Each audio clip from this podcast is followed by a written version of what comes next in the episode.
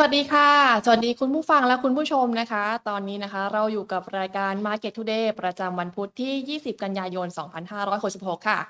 สำสำหรับตอนนี้นะคะ ก็ขอต้อนรับนะคะ คุณผู้ชมนะคะ ทั้งผ่านทางผ่านทาง Money and Banking Channel นะคะ และ Money and Banking Podcast ค่ะ วันนี้นะคะ ก็มาพบกับแพทย์นะคะ เพื่อพูดคุยเกี่ยวกับปัจจัยในตลาดนะคะ แล้วก็อัปเดตพอร์ตการลงทุนของเรากันค่ะสำหรับวันนี้นะคะ คุณสัต เศรษฐาทวีสินนะคะ นายกรัฐมนตรีของไทยค่ะ ก็ได้เดินทางเข้าร่วมประชุมสมัชชาสหประชาชาติครั้งที่ 78 นะคะ ระหว่างวันที่ 18 ถึง 24 กันยายน 2566 ค่ะ ซึ่งในครั้งนี้นะคะ ก็จะเป็นโอกาสในการพูดคุยกับผู้นำนะคะ แล้วก็บุคคลสำคัญระดับนานาชาติค่ะ รวมถึงประธานฟีฟ่านะคะ เพราะว่านายกนะคะต้องการจะผลักดันนะคะ พัฒนาการวงการฟุตบอลไทยให้มีโอกาสมากขึ้นในเวทีโลกค่ะ นอกจากนี้นะคะเพื่อเป็นการดึงดูดการลงทุนจากต่างชาตินะคะ นายกค่ะก็จะได้มีโอกาสนะคะ พูดคุยกับบรรดาบริษัทชั้นนำของสหรัฐนะคะทั้ง SpaceX นะคะ Citibank Tesla Goldman Sachs นะคะ JP Morgan Microsoft Google ค่ะ ซึ่งหากได้มีการลงทุนจากบริษัทใหญ่ๆ เหล่านี้นะคะ ก็จะเพิ่มเม็ดเงินหลายพันล้านบาทจากจากบริษัทเหล่านี้นะคะ เข้ามาในประเทศไทยค่ะ โดยนายกนะคะก็ได้มีการโพสต์ผ่าน X นะคะหรือว่า Twitter เดิมเมื่อวานนี้นะคะว่าได้มีการพูดคุยกับบริษัท Backlog นะคะซึ่งเป็นผู้นำด้านการบริหารการเงินและการลงทุนของโลกค่ะ โดยบริษัทนะคะเขาก็มีการศึกษาการลงทุนการลงทุนในบริษัทในประเทศไทยนะคะแล้วก็สนับสนุนธุรกิจพลังงานสะอาดค่ะ ซึ่งทาง Backlog นะคะก็สนใจที่จะลงทุนในตราสารหนี้นะคะ ส่งเสริมความยั่งยืนที่จะออกโดยรัฐบาลไทยค่ะ แล้วก็มีแนวโน้มที่จะลงทุนในบริษัทในประเทศไทยเร็วๆนี้ด้วยค่ะ ในด้านภาวะตลาดหุ้นทั่วโลกนะคะ ตอนนี้ยังเคลื่อนไหวในกรอบแคบค่ะ โดยนักลงทุนนะคะ ยังคงซื้อขายอย่างระมัดระวัง ระหว่างรอผลการประชุมเฟดในค่ำคืนนี้ค่ะ โดยตลาดนะคะก็คาดการว่าจะคงดอกเบี้ยที่ระดับ 5.25%ถึง 5.5%นะคะ แต่ก็ยังต้องรอดูดอทพอตกันค่ะว่าทิศทางดิดอกเบี้ยสหรัฐในอนาคตนะคะ จะเป็นการเซอร์ไพรส์ตลาดนะคะ ที่จะลดดอกลดดอกเบี้ยเร็วกว่าคาดนะคะ หรือว่าคงดอกเบี้ยระดับสูงไปอีกนานค่ะ ซึ่งเรื่องเรื่องนี้นะคะ ก็ต้องรอติดตามชมกันต่อไปค่ะ ว่าจะออกมาในทิศทางไหนนะคะ และในสัปดาห์นี้นะคะ เราก็ยังต้องมารอดูนะคะทางด้านของธนาคารอังกฤษนะคะ ในวันพรุ่งนี้นะคะ ว่าเขาจะมีการปรับเรื่องของดอกเบี้ยยังไงบ้าง รวมถึงในวันศุกร์นี้ค่ะ ธนาคารญี่ปุ่นก็จะมีการประชุมในเรื่องของดอกเบี้ยเช่นกันค่ะ ซึ่งของทาง Citigroup นะคะ ก็คาดว่า BOE นะคะ ก็จะขึ้นดอกเบี้ย 0.25%สู่ระดับ 5.5%นะคะ ซึ่งก็คาดว่าจะเป็นการขึ้นดอกเบี้ยครั้งสุดท้ายค่ะ มาดูในฝั่งของราคาน้ำมันกันบ้างนะคะ ราคาน้ำมันปรับลดลงเช้าวันนี้ค่ะ จากแรงขาย take ทำกำไรนะคะ โดยน้ำมันดิบเบรนท์ค่ะ ลดลง 1.06%เป็น 9.34 ดอลลาร์สหรัฐต่อบาร์เรลนะคะ ขณะที่น้ำมันดิบ WTI นะคะลดลง 1.04%เป็น 89.54 ดอลลาร์สหรัฐต่อบาร์เรลค่ะ ส่วนค่าเงินบาทนะคะ ยังคงอ่อนค่าค่ะมาแตะที่ระดับ 36.21 บาทนะคะหลังนักลงทุนต่างชาติค่ะยังคงเทขายสินทรัพย์ในในประเทศไทยนะคะทั้งในด้านของตลาดหุ้นและตลาดบอลอย่างต่อเนื่องค่ะ รวมถึงดอลลาร์นะคะ ที่แข็งค่าก็ยิ่งกดดันบาทให้อ่อนค่าค่ะ ท่ามกลาง ตลาดหุ้นไทยนะคะ ที่มีการเงินทุนไหลออกอย่างต่อเนื่องค่ะ มาดูในฝั่งของหุ้นไทยวันนี้นะคะ มีแรงเทขายค่ะ หุ้นบลูชิปนะคะ โดยหุ้นเช้าวันนี้นะคะ ปรับตัวลดลง 13.90 จุดนะคะ มาอยู่ที่แต่ระดับนะคะ 1,509.06 จุดค่ะ มูลค่าการซื้อขายนะคะ 29,528.03 ล้านบาทค่ะ โดย 5 หลักทรัพย์ที่มีการซื้อขายสูงสุดนะคะ ได้แก่หุ้น PTT ค่ะ ปรับลดลง 2.94%มูลค่าการซื้อขายอยู่ที่ 1,608 ล้านบาทค่ะ AOT ค่ะ ลดลงมาอยู่ที่ลดลงนะคะ 0.71%ค่ะ มูลค่าการซื้อขายอยู่ที่ 1,534 ล้านบาท PTT EP ค่ะ ลดลง ลบ 1.48%นะคะ มูลค่าการซื้อขาย 1,428 ล้านบาท BDMs ค่ะ ลดลง ลบ 0.95%นะคะ มูลค่าการซื้อขาย 1,412 ล้านบาท และ CPO ค่ะ ปรับตัวลดลง ลบ 2.01%นะคะ มูลค่าการซื้อขายอยู่ที่ 1,384 ล้านบาทค่ะ ก็เรียกว่าหุ้นใหญ่หลายตัวนะคะ ปรับตัวลดลงกดดันเซ็ตนะคะ ให้ปรับตัวลดลงตามไปด้วยเลยค่ะ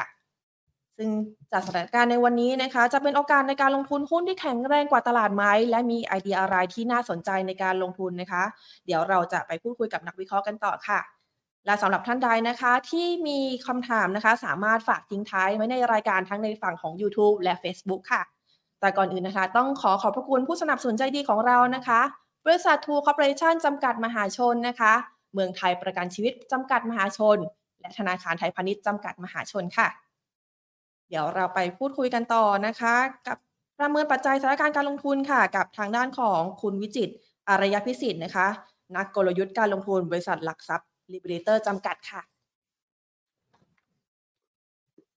สวัสดีค่ะคุณวิจิตรครับ สวัสดีครับคุณแพทครับค่ะ ช่วงนี้ตลาดร่วงนำไปก่อนเลยนะคะ ระหว่างรอการผลการประชุมเฟดนะคะ ผลการประชุม BOE แล้วก็ BOJ นะคะ เราคืนนี้นักลงทุนเขามีการจับตาอย่างไรบ้างคะครับภาพรวมก็เห็นว่าตลาดยังคงเป็นภาพของการไซด์เวดาวลงมานะครับ ก็ทิศทางตลาดสินทรัพย์เสี่ยงเนี่ยจริงๆ แรงขายออกมาทั่วโลกนะครับ ก็ก่อนการประชุมในฝั่งของตัวเฟดในคืนนี้นะครับ ก็กลายเป็นว่าสัญญาณของตลาดเนี่ยขายลดเสี่ยงก่อนนะครับ ทิศทางเนี่ยคืนนี้เนี่ยต้องบอกว่าไฮไลท์สำคัญ ซึ่งเป็นไฮไลท์สำคัญของตัวสัปดาห์ด้วยก็คือการประชุมในฝั่งของตัว FOMC meeting นะครับก็keyword หลักเนี่ยผมว่าอาจจะ การจับตามองเนี่ยอาจจะแบ่งเป็นสักประมาณ 4 ประเด็นนะครับ key แรกเลยก็คือในเชิงของตัวดอกเบี้ยนโยบายในรอบนี้นะครับ ซึ่งผมว่าทิศทางของดอกเบี้ยนโยบายรอบนี้เนี่ยคงไม่ได้มีอะไรเซอร์ไพรส์ก็คือน่าจะเป็นภาพของการคงอัตราดอกเบี้ยเนี่ยที่โซนเดิมนะครับที่ 5.25 จนถึง 5.5%นะครับจุดนี้ไม่น่าจะมีอะไรที่เกินคาดนะครับ แต่ keyword ต่อไปเนี่ยคงต้องไปจับตาในช็อตที่สองคือถ้อยแถลงของตัวประธานเฟดก็คือคุณเจอโรมพาวเวลล์เนี่ยว่าท้ายสุดเนี่ยมุมมอง ดอกเบี้ยนโยบายในช่วงที่ผ่านมาเพียงพอไหมนะครับ หรือว่าเทรนด์ของการที่จะต้องใช้การยืดดอกเบี้ยขึ้นไปต่อเนื่องนะครับ แล้วก็มุมมองในเชิงของตัวภาพเศรษฐกิจต่าง ๆ เนี่ยที่ช่วงที่ผ่านมาก็ต้องบอกว่าเศรษฐกิจของอเมริกาเนี่ยค่อยกลับขึ้นมาด้วย แล้วก็สัญญาณภาพ commodity ที่กลับมารุนแรงขึ้นเนี่ยอันนี้ก็ต้องจับตาในฝั่งตัวถ้อยแถลงของเขานะครับ keyword ที่3เนี่ยน่าจะมีอ่ารอบนี้เป็นภาพของการปิด quarter ด้วยนะครับ ก็จะมี การปรับประมาณการเศรษฐกิจออกมานะครับอย่างที่เมื่อกี้เกริ่นไปเนี่ยเศรษฐกิจของอเมริกาเนี่ยภาพระยะสั้นก็มีจังหวะในการฟื้นตัวกลับขึ้นมาบ้างนะครับขณะที่ commodity เนี่ยเช่น ราคาของ high commodity น้ำมันเนี่ยก็ดึงขึ้นมาค่อนข้างสูงทีเดียวนะครับล่าสุดเนี่ยมาอยู่โซนสักประมาณ40อ่า94 เหรียญนะครับต่อบาร์เรลแล้วนะครับแล้วก็ฝั่งของตัว soft commodity ต่างๆเนี่ยทั้งราคายางราคาน้ำตาลอะไรต่างๆเนี่ยก็ปรับตัวขึ้นในนี้จุดนี้อาจจะเป็นจุดหนึ่งที่ตอบโจทย์ว่า trend ของตัวเงินเฟ้อเนี่ย ยังอยู่ในโซนสูงอยู่นะครับ key นี้ก็เป็น key หนึ่งที่ต้องบอกว่าสัญญาณของตัวการปรับประมาณการของเศรษฐกิจเนี่ยก็อาจจะมีจังหวะในการ revise ด้วย โดยเฉพาะอย่างยิ่งให้จับตาในฝั่งตัว keyword คือเงินเฟ้อนะครับเพราะ projection ของเงินเฟ้อเนี่ยจะเป็นตัวที่บ่งชี้ในเรื่องของตัวดอกเบี้ยในช่วงถัดไป ส่วนปิดท้ายเนี่ยที่ให้ฝากดูกันคืนนี้ก็คือเรื่องของตัว dot plot นะครับ dot plot ก็คือมุมมองภาพรวมของตัวดอกเบี้ยระยะสั้นกลางยาวของประธานเฟดแต่ละสาขานะครับ ซึ่งเอามา plot ออกมาเป็น แนวแนวโน้มนะครับว่าทิศทางของปีนี้ year end เนี่ยจะมองว่าดอกเบี้ยควรจะอยู่ในจุดไหน ปีหน้าเนี่ยสัญญาของดอกเบี้ยจะมีจังหวะในการปรับลงเนี่ยมากน้อยแค่ไหน ซึ่งก็เป็น movement ที่สำคัญที่สุดนะครับของการ projection ในคืนนี้นะครับเป็นตัวหนึ่งที่บ่งชี้ว่าภาพรวมดอกเบี้ยในช่วงถัดไปเนี่ยของอเมริกาเนี่ยจะออกมาในรูปแบบใด ซึ่งแน่นอนคือความผันผวนในคืนนี้เนี่ยต้องต้องบอกว่าเกิดขึ้นแน่ๆนะครับในขณะที่ระยะสั้นเนี่ยตลาดก็เลยเป็นภาพของการ ถอยออกไปก่อน ลดความเสี่ยงไปก่อนครับ อือฮึแล้วคาดการณ์ว่าดอกเบี้ยสหรัฐนี่จะใกล้สิ้นสุดแล้วหรือยังคะ หรือว่ามันจะไปทิศทางไหนบ้างคะ?เอ่อในเชิงของตัวดอกเบี้ยเนี่ยต้องบอกว่าในภาพรวมณปัจจุบันนะครับในโซกรอบสักประมาณ5.25 จนถึง 5.5 เนี่ยค่อนข้างสูงพอสมควร ขณะที่ trend ของตัวแนวโน้มของอ่าเงินเฟ้อของอเมริกาเนี่ยกดลงมาอยู่ในโซนสักประมาณ3%บวกลบนะครับ ซึ่งต้องยอมรับว่าเป้าหมายของตัวอ่า ฝั่งฝั่งภาครัฐเนี่ยต้องการที่จะลงมาอยู่ในโซนที่กรอบเนี่ย Core PCE ที่2%ทีนี้เนี่ยเอ่อลงมาจริงเพียงแต่ว่ายังลงมาไม่เท่ากับที่ในฝั่งตัวเฟดต่างๆ ที่ต้องการทีนี้เนี่ย room ของการขึ้นเนี่ยขึ้นได้ไหมขึ้นได้ครับเพียงแต่ว่าจังหวะในการขึ้นเนี่ยน่าจะขึ้นอีกไม่เยอะแล้ว ซึ่งถ้าเกิดเราไปดูในเชิงของตัว dot plot รอบที่ผ่านมาเดือน 6 ที่รีพอร์ตมาเนี่ยจะเห็นว่า projection ของอกรอบของเขาเนี่ย ในกรอบ year end เนี่ยเขามองว่าทิศทางของ dot plot เนี่ยอาจจะมีโอกาสนะครับในการที่ขึ้นไปเนี่ยอยู่ในกรอบสักประมาณค่าเฉลี่ย 5.625 ซึ่งถ้าเกิดเราตีค่าเฉลี่ย5.2625 เนี่ยเทียบกับปัจจุบันเนี่ยที่กรอบ 5.25 จนถึง 5.5 แสดงว่าภาพรวมช่วงที่เหลือของปีเนี่ยอาจจะมี room ในการที่จะปรับขึ้นอัตราดอกเบี้ยเนี่ยอีกสัก1ครั้งนะครับทีเนี้ยตอบโจทย์ก็คืออภาพระยะสั้นเนี่ยยังมี room นะครับในการดึงอัตราดอกเบี้ยขึ้นมาอีกสัก1ครั้ง แล้วก็ปีหน้าเนี่ย trend แนวโน้มของตัวดอกเบี้ยเนี่ยอาจจะเป็นภาพของการคงทิศทางของดอกเบี้ยอ่าอยู่ในโซนเนี้ยนะครับแล้วก็รอลุ้นในช่วงครึ่งหลังถ้าเกิดทุกอย่างเนี่ยอยู่ในเกณฑ์ที่ดีขึ้นก็คือสัญญาณเงินเฟ้อคงอยู่เนี่ยเราอาจจะได้เห็นดอกเบี้ยอเมริกาเนี่ยกลับมาเป็นขาลงเนี่ยในช่วงสักประมาณ Quarter 3ได้เหมือนกันนะครับอันนี้คือ projection คร่าวๆอ่าโซนนี้ ซึ่งตอนนี้คงคงต้องดูว่าทิศทางดอกเบี้ยเนี่ยผมว่ากรอบด้านบนเนี่ยเริ่มขึ้นไม่เยอะแล้วแหละ แต่คำถามคือจะแช่ รออีกนานไหมกว่าที่จะลง ซึ่งยิ่งยิ่งยืดในระยะเวลาของตัวดอกเบี้ยระดับบนไปนานๆเนี่ยสัญญาณของเศรษฐกิจก็จะเป็นภาพของการที่กระทบนะครับ แล้วก็ท้ายสุดเนี่ยคุณอาจจะกลับมามองว่าทิศทางของอ่าสินทรัพย์เสี่ยงเนี่ยมีมีแรงกังวลเหมือนกันเพราะว่าเศรษฐกิจอาจจะเกิด recession ได้เหมือนกันนะครับคีย์นี้ก็คือเป็นภาพคร่าวๆของตัวทิศทาง trend ดอกเบี้ยนโยบายนะครับ ก็เรียกว่ารอดู dot plot วันนี้ด้วยนะคะ หลังคืนนี้ใช่ไหมคะแล้วก็แล้วในภาพของทาง BOE แล้วก็ BOJ อะคะจะมีผลกับตลาดมากแค่ไหนอะคะที่โอเค ภาพรวมของตัว BOE เนี่ยธนาคารกลางของตัวฝั่งอังกฤษนะครับ ก็จะมีจังหวะการประชุมเนี่ยในวันพฤหัสนะครับ ก็ต่อเนื่องจากคืนนี้ที่เราลุ้นในฝั่งของตัว Fed ไปนะครับ ทิศทางต้องยอมรับว่าฝั่งของตัวอังกฤษเนี่ยหรือว่าฝั่งยุโรปเนี่ย แนวโน้มของตัว trend ดอกเงินเฟ้อยังอยู่ในโซนที่ค่อนข้างสูงมากนะครับ สูงกว่าฝั่งอเมริกาฝั่งเอเชียค่อนข้างเยอะนะครับ ซึ่งอ่า trend แบบนี้เนี่ยมันตอบโจทย์ชัดเจนว่าเงินเฟ้อเขาอยู่ในโซนที่ค่อนข้างสูงขณะที่ดอกเบี้ยของเขาเนี่ยยังอยู่ในกรอบที่ต่ำกว่านะครับเพื่อนๆของเขาเช่น ฝั่งของอเมริกาดังนั้นเนี่ยโอกาสของแนวโน้ม BOE เนี่ยรอบนี้จะเป็นภาพของการปรับอัตราดอกเบี้ยขึ้นต่ออีกเนี่ย น่าจะได้เห็นนะครับดังนั้นเนี่ยกรอบตอนนี้เขาอยู่ที่ 5.25 เนี่ยภาพรวมรอบนี้คิดว่าฝั่งของตัว BOE เนี่ยจะปรับดอกเบี้ยนโยบายเนี่ยขึ้นไปที่ 5.5%นะครับซึ่งถ้าเกิดเราดูตัวเลขเศรษฐกิจในภาพระยะสั้นเนี่ยจริงๆเพิ่งออกมาในช่วงบ่ายโมงนี้เองนะครับก็คือเรื่องของตัวเงินเฟ้ออังกฤษ ซึ่งเป็นคีย์หนึ่งในการที่จะเป็น proxy สำคัญในการที่จะบ่งชี้เรื่องของตัวดอกเบี้ยนโยบายในช่วงถัดไปเนี่ย ภาพรวมที่ออกมาเนี่ยอยู่ในเกณฑ์ที่ดีกว่าที่ตลาดคาดไว้นะครับ เพราะตัวเลขออกมาเนี่ยฝั่ง CPI ของอังกฤษเนี่ยอยู่ที่ 6.7%นะครับ แล้วก็ฝั่ง Core CPI เนี่ยที่ตัดพวก trend ของตัวน้ำมันแล้วก็ทิศทางของตัวอาหารทิ้งไปเนี่ยเอาเฉพาะในเรื่องของตัวสินค้าและบริการที่เป็นตัวหลักเนี่ยขยายตัว 6.2 ซึ่งต้องบอกว่า 6.7 ในฝั่งของตัว CPI กับ 6.2 ในฝั่งของตัว Core CPI เนี่ยถือว่าต่ำกว่าที่ตลาดคาดเนาะ ก็รอบนี้เนี่ยตลาดคาดไว้ที่ CPI ที่ 7 นะครับ แล้วก็ Core เนี่ยที่ 6.8 ต้องบอกว่า trend ตัวนี้ก็เป็นจุดหนึ่งที่ตอบโจทย์ว่าในภาพช่วงกลางวันเนี่ยทิศทางของอแนวโน้มของตัวค่าเงินปอนด์เนี่ยเป็นภาพของการอ่อนค่าลงมาเล็กน้อยนะครับ หลังจากที่ตัวเลขของ CPI เนี่ยมันเซอร์ไพรส์นะครับ ภาพนี้ก็คือกลายเป็นว่าเหวี่ยงจริงๆ ค่าเงินยูโรโซนเนี่ยผันผวนมากตามทิศทางโมเมนตัมมันนี้นะครับ ก็ปอนด์อ่อนค่ามาแล้วก็คืนเนี่ย จับตาโทนนิดหนึ่งโทนที่เกิดออกมา aggressive มาก ๆ อาจจะทำให้ดอลลาร์เนี่ยยิ่งเป็นภาพของการแข็งขึ้นไปอีกนะครับ อันนี้คือวิวของอ่าภาพ BOE ที่เราอ่าจะต้องเจอกันในวันพรุ่งนี้นะครับอือฮึค่ะ แล้วทั้งหมดแล้วนะคะ จะกลายเป็นเรื่องของใกล้สิ้นสุดวงจรดอกเบี้ยแล้วจะมีโอกาสที่ฟันโฟจะไหลกลับเข้ามาไทยไหมคะ?เอ่อทิศทางเนี่ยต้องบอกว่า เออเราอาจจะต้องมอนิเตอร์ในเชิงของตัวเอเชียอีกนิดหนึ่งนะครับ จริง ๆ เอเชียเนี่ยสัปดาห์นี้เนี่ยมีการประชุมฝั่งของตัวญี่ปุ่นเพิ่มเติมด้วยนะครับ ฝั่งของ BOJ เนี่ยในวันศุกร์เนาะสัญญาณของดอกเบี้ยตอนนี้ของตัว BOJ เนี่ยมันอยู่ในขาของการที่เป็นดอกเบี้ยติดลบนะครับติดลบ 0.1%เพียงแต่ว่าถ้าเราดูไล่เรียงในช่วงที่ผ่านมาเนี่ยผู้ว่าการของตัวธนาคารกลางของญี่ปุ่นเนี่ย เริ่มออกมาส่งสัญญาณเหมือนกันนะครับในการที่มอง trend เงินเฟ้อของเขาเนี่ยมันกระตุกขึ้นบ้างจากจากภาวะของตัวญี่ปุ่นที่ต้องบอกว่าเป็นเงินฝืดมานานนะครับแล้วก็สัญญาณของเศรษฐกิจของเขาเนี่ย GDP ต่างๆ revise up ขึ้นมาด้วย คีย์นี้ก็เป็นคีย์หนึ่งที่ทำให้ทิศทางของอ movement policy ในช่วงถัดไปของตัว BOJ ในมุมมองของตัวผู้ว่าเนี่ยอาจจะมองว่าการใช้ดอกเบี้ยติดลบเนี่ยในช่วงถัดไปอาจจะไม่เกิดขึ้น ซึ่งคีย์นี้เป็นคีย์หนึ่งที่ น่าสนใจนะครับ ในการที่เปลี่ยน policy ของตัวญี่ปุ่น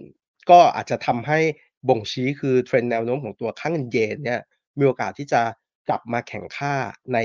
ช่วงถัดไปได้เหมือนกัน ซึ่งแน่นอนตัวนี้ก็อาจเป็นจุดหนึ่งในการกระทบในเชิงของตัว Fund Flow ด้วยดังนั้นเนี่ยด้วย movement ของ Fed ของ BOE แล้วก็ BOJ เนี่ยอาจจะเหวี่ยงในเชิงของตัว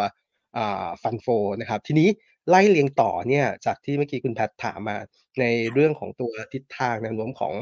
projection ของ อ่า Fund Flow ต่อเนื่องในบ้านเราเนาะทิศทางต้องบอกว่าภาวะช่วงที่ผ่านมาเนี่ยแบ่งเป็น2ประเด็นนะครับ ปัจจัยของตัวต่างประเทศกับในประเทศ ปัจจัยของตัวในประเทศเนี่ยจริง ๆแล้วเราอาจจะมีการลดความเชื่อมั่นในเรื่องของตัวปัจจัยในประเทศลงในช่วงก่อนหน้านั้นเพราะว่าภาวะของตัวสุญญากาศทางการเมืองนะครับทำให้เม็ดเงินเนี่ยไหลออกไปในบางส่วนนะครับ ขณะที่ล่าสุดเนี่ยเห็นว่า ภาพรวมของตัวบ้านเราเนี่ยเสถียรภาพของตัวการเมืองมีมากขึ้น พยายามที่จะบูสต์เศรษฐกิจมากขึ้นเนี่ยก็จุดนี้เป็นจุดหนึ่งที่คลายปลดล็อกได้บ้างเพียงแต่ว่าจะเห็นว่าสัญญาณของ Fund Flow ยังไม่ได้ไหลกลับ ตั้งแต่ต้นปีอะมาถึงปัจจุบันเม็ดเงินที่ไหลออกไปแล้วเนี่ยในฝั่งของตัวตลาดหุ้นเนี่ยเห็นว่าต่างชาติขายสุทธิเนี่ยในบ้านเราประมาณสัก150,000บาทนะครับ ก็ถือว่าเป็นเม็ดเงินที่ค่อนข้างเยอะ ทีนี้ ด้วยด้วยปัจจัยภายในปลดล็อกแล้วเนี่ยแต่ทำไมต่างชาติยังไม่ได้มีมูฟเมนต์ในการไหลเข้ามา ก็ต้องบอกว่าอาจจะเป็นในเชิงของตัวความเชื่อมั่นการบูสต์ GDP หรือว่า valuation ในช่วงถัดไป ซึ่งณปัจจุบันเนี่ย valuation ของบ้านเราเนี่ยเมื่อเทียบกับฝั่งของตัวเพื่อนบ้านเนี่ยอาจจะยังดู valuation ที่สูงขึ้นมาหน่อยหนึ่งขณะที่สัญญาณของตัว GDP Growth ของบ้านเราเนี่ยอยู่ใน level ที่ต่ำกว่าเพื่อนบ้าน มันก็เลยกลายเป็นว่าตลาดบ้านเรายังไม่ค่อยเซ็กซีต่อการที่จะหนุนให้ Fund Flow อะ ไหลอัดเข้ามาในภาพระยะสั้นเนาะอันนี้คือปัจจัยในประเทศนะครับ ทีนี้ค่ะปัจจัยต่างประเทศเนี่ยอย่างที่เราเห็นกันมันคือมูฟเมนต์ของตัว Fund Flow อ่าจาก Policy Risk นะครับที่จะเกิดขึ้นในอ่าการใช้ดอกเบี้ย ซึ่งผมว่าเอาเข้าจริงๆถ้าเกิดทิศทางของ Fed เนี่ยเริ่มหยุดในเชิงของตัวการใช้นโยบายดอกเบี้ยขาขึ้นมากๆเนี่ยจุดนี้อาจจะทำให้ภาพรวมของการลงทุนในสินทรัพย์เสี่ยงทั่วโลกเนี่ยอ่ามีมูฟเมนต์ที่น่าสนใจมากยิ่งขึ้นทีเนี้ยตอนนี้กลายเป็นว่า ในประเทศก็รอลุ้นการปลดล็อกเนาะขณะที่ปัจจัยต่างประเทศก็รอลุ้นเช่นเดียวกันทีเนี้ก็ต้องบอกว่าพอมีหวังครับ แต่แต่แต่ต้องใช้เวลานิดหนึ่งจากการที่ปลดล็อกภายนอกไปก่อน ส่วนภายในเนี่ยผมว่ามองไปข้างหน้าปีหน้าเนี่ยถ้าเกิดดูในเชิงของตัวสัญญาณ GDP เนี่ยแน่นอนเป็นมุมมองที่น่าจะบวกมากขึ้น ปีนี้เนี่ยเดี๋ยวดูช็อตของอสิ้นเดือนจะมีการประชุมกนงวันที่ 27เนี่ยเชื่อว่ากนงน่าจะเป็นภาพของการ cut GDP ลงมาอีกช็อตหนึ่งนะครับ อันนี้อาจจะทำให้ movement ในในสัญญาณในประเทศยังไม่ค่อยดีนัก แต่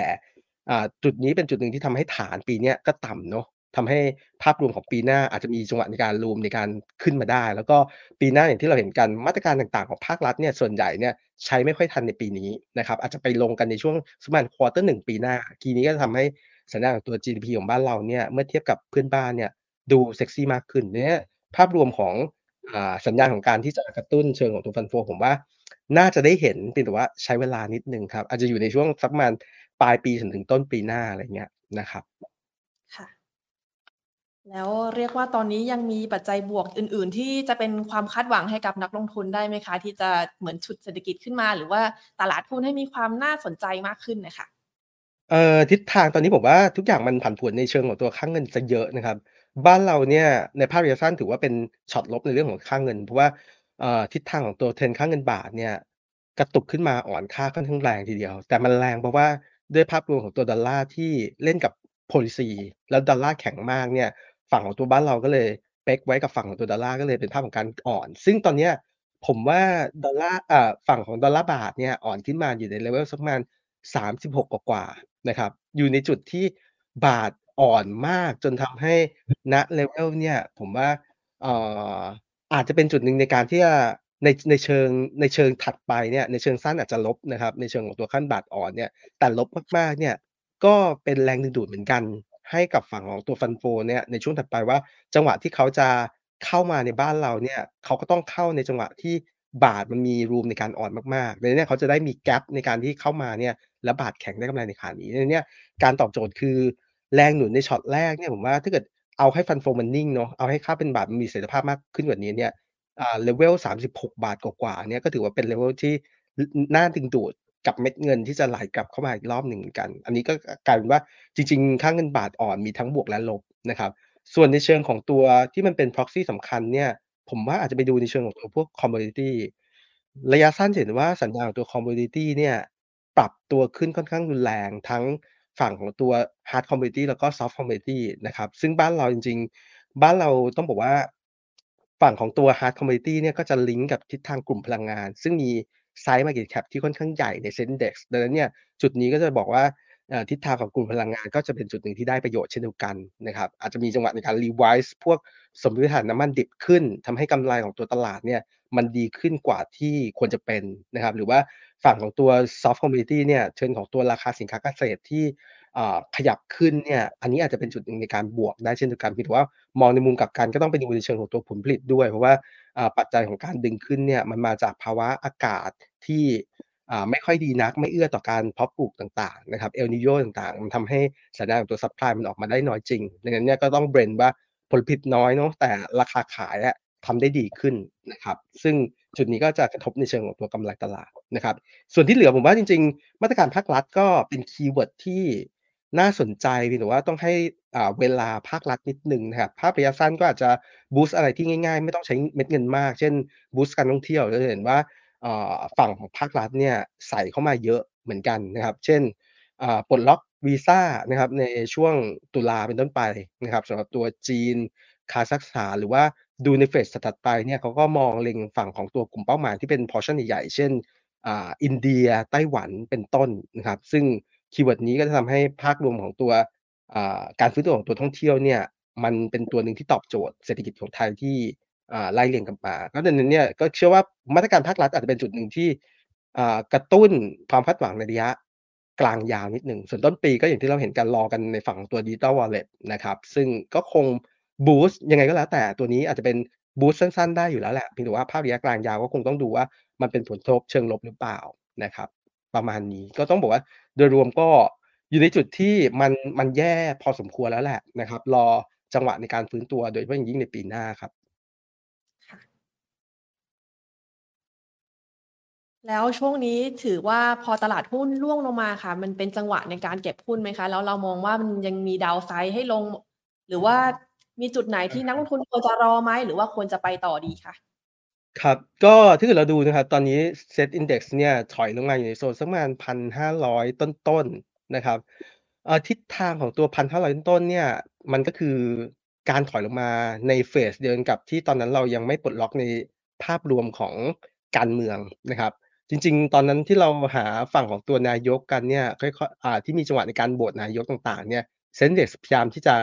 ไล่เรียงในโซนนี้นะครับแล้วท้ายสุดเนี่ยจังหวะที่คุณเศรษฐาเนี่ยปลดล็อกนะครับขึ้นมาเนี่ยตลาด Rally ไปขาหนึ่งนะครับจาก1,500ต้นไป1,500ปลายนะครับดังนั้นเนี่ยต้องบอกว่าเอ่อจังหวะที่มันถอยกลับมาอีกรอบหนึ่งขณะที่เสถียรภาพของตัวการเมืองบ้านเราอะมันมีจังหวะในการปลดล็อกแล้ว แล้วก็เริ่มที่จะเข็น Policy ต่างๆ แล้วเนี่ยใน level แบบนี้เนี่ยมุมมองส่วนตัวก็เลยคิดว่าสัญญาณโซนสักประมาณ1,500กว่าเนี่ย ก็ยังอยู่ในโซนที่ต้นๆนะครับ1,500ต้นๆเนี่ยก็อยู่ในโซนที่น่าสนใจนะครับสัญญาณของตัว Valuation เนี่ยถ้าเราไปย้อนช่วงที่ผ่านมาเนี่ยต้องยอมรับว่ากำไรตลาดอะโดนปรับฐานลงมาเรื่อยๆเพียงแต่ว่าตอนนี้ Trend ของตัวกำไรตลาดเนี่ยมันเริ่มนิ่งเหมือนกัน ซึ่งถ้าเกิดเราดู Projection นะครับเราอยู่ในช่วงของปลายปีนี้นะครับกำไรตลาดอาจจะอยู่โซนสักประมาณ90 บาทต่อหุ้น ขณะที่มอง Projection ในปีหน้าเนี่ย สัญญาณของกำไรเนี่ยเป็นภาพของการฟื้นนะครับตัวเลขกลมๆณปัจจุบันเนี่ยที่ Forecast กันเนี่ยจะอยู่สักประมาณ100 บาทต่อหุ้นดังนั้นเนี่ยถ้าเกิดเราเอาวิธีการ Valuation แบบ PE ง่าย ๆ เลย ค่า Mean ของค่าเฉลี่ยของตัว 10 ปีย้อนหลังของ Set Index เนี่ยมักจะเล่นกันอยู่ในโซนกรอบสักประมาณพันเอ่าเอ๊ยอือ16.8ถึง17เจ็ดเท่านะครับในเนี้ยด้วยคีย์เวิร์ดตรงนี้แสดงว่าเรามองไปข้างหน้าถ้าเกิดกำไรตลาดสักประมาณ100เนี่ยอ่า กรอบในจุดที่เหมาะสมในค่า Mean เนี่ยอยู่ในโซนสักประมาณเกือบๆ17 เท่าเนี่ยมองไป Projection ข้างหน้าก็กลายว่าคูณตัวเลขกลมๆเนี่ยผมว่าปีหน้าสัญญาณของตัวตลาดที่จะ Rally ไปโซนสักประมาณ1,700เนี่ยก็น่าจะได้เห็นในเนี้ยมองในเชิงของตัวกรอบณปัจจุบันอยู่โซน1,500เนี่ยแสดงว่ามี Upside คร่าวๆ ง่ายๆเนี่ยสักประมาณ 200 จุดนะครับในการ Rally ทีเนี้ยจุดนี้ก็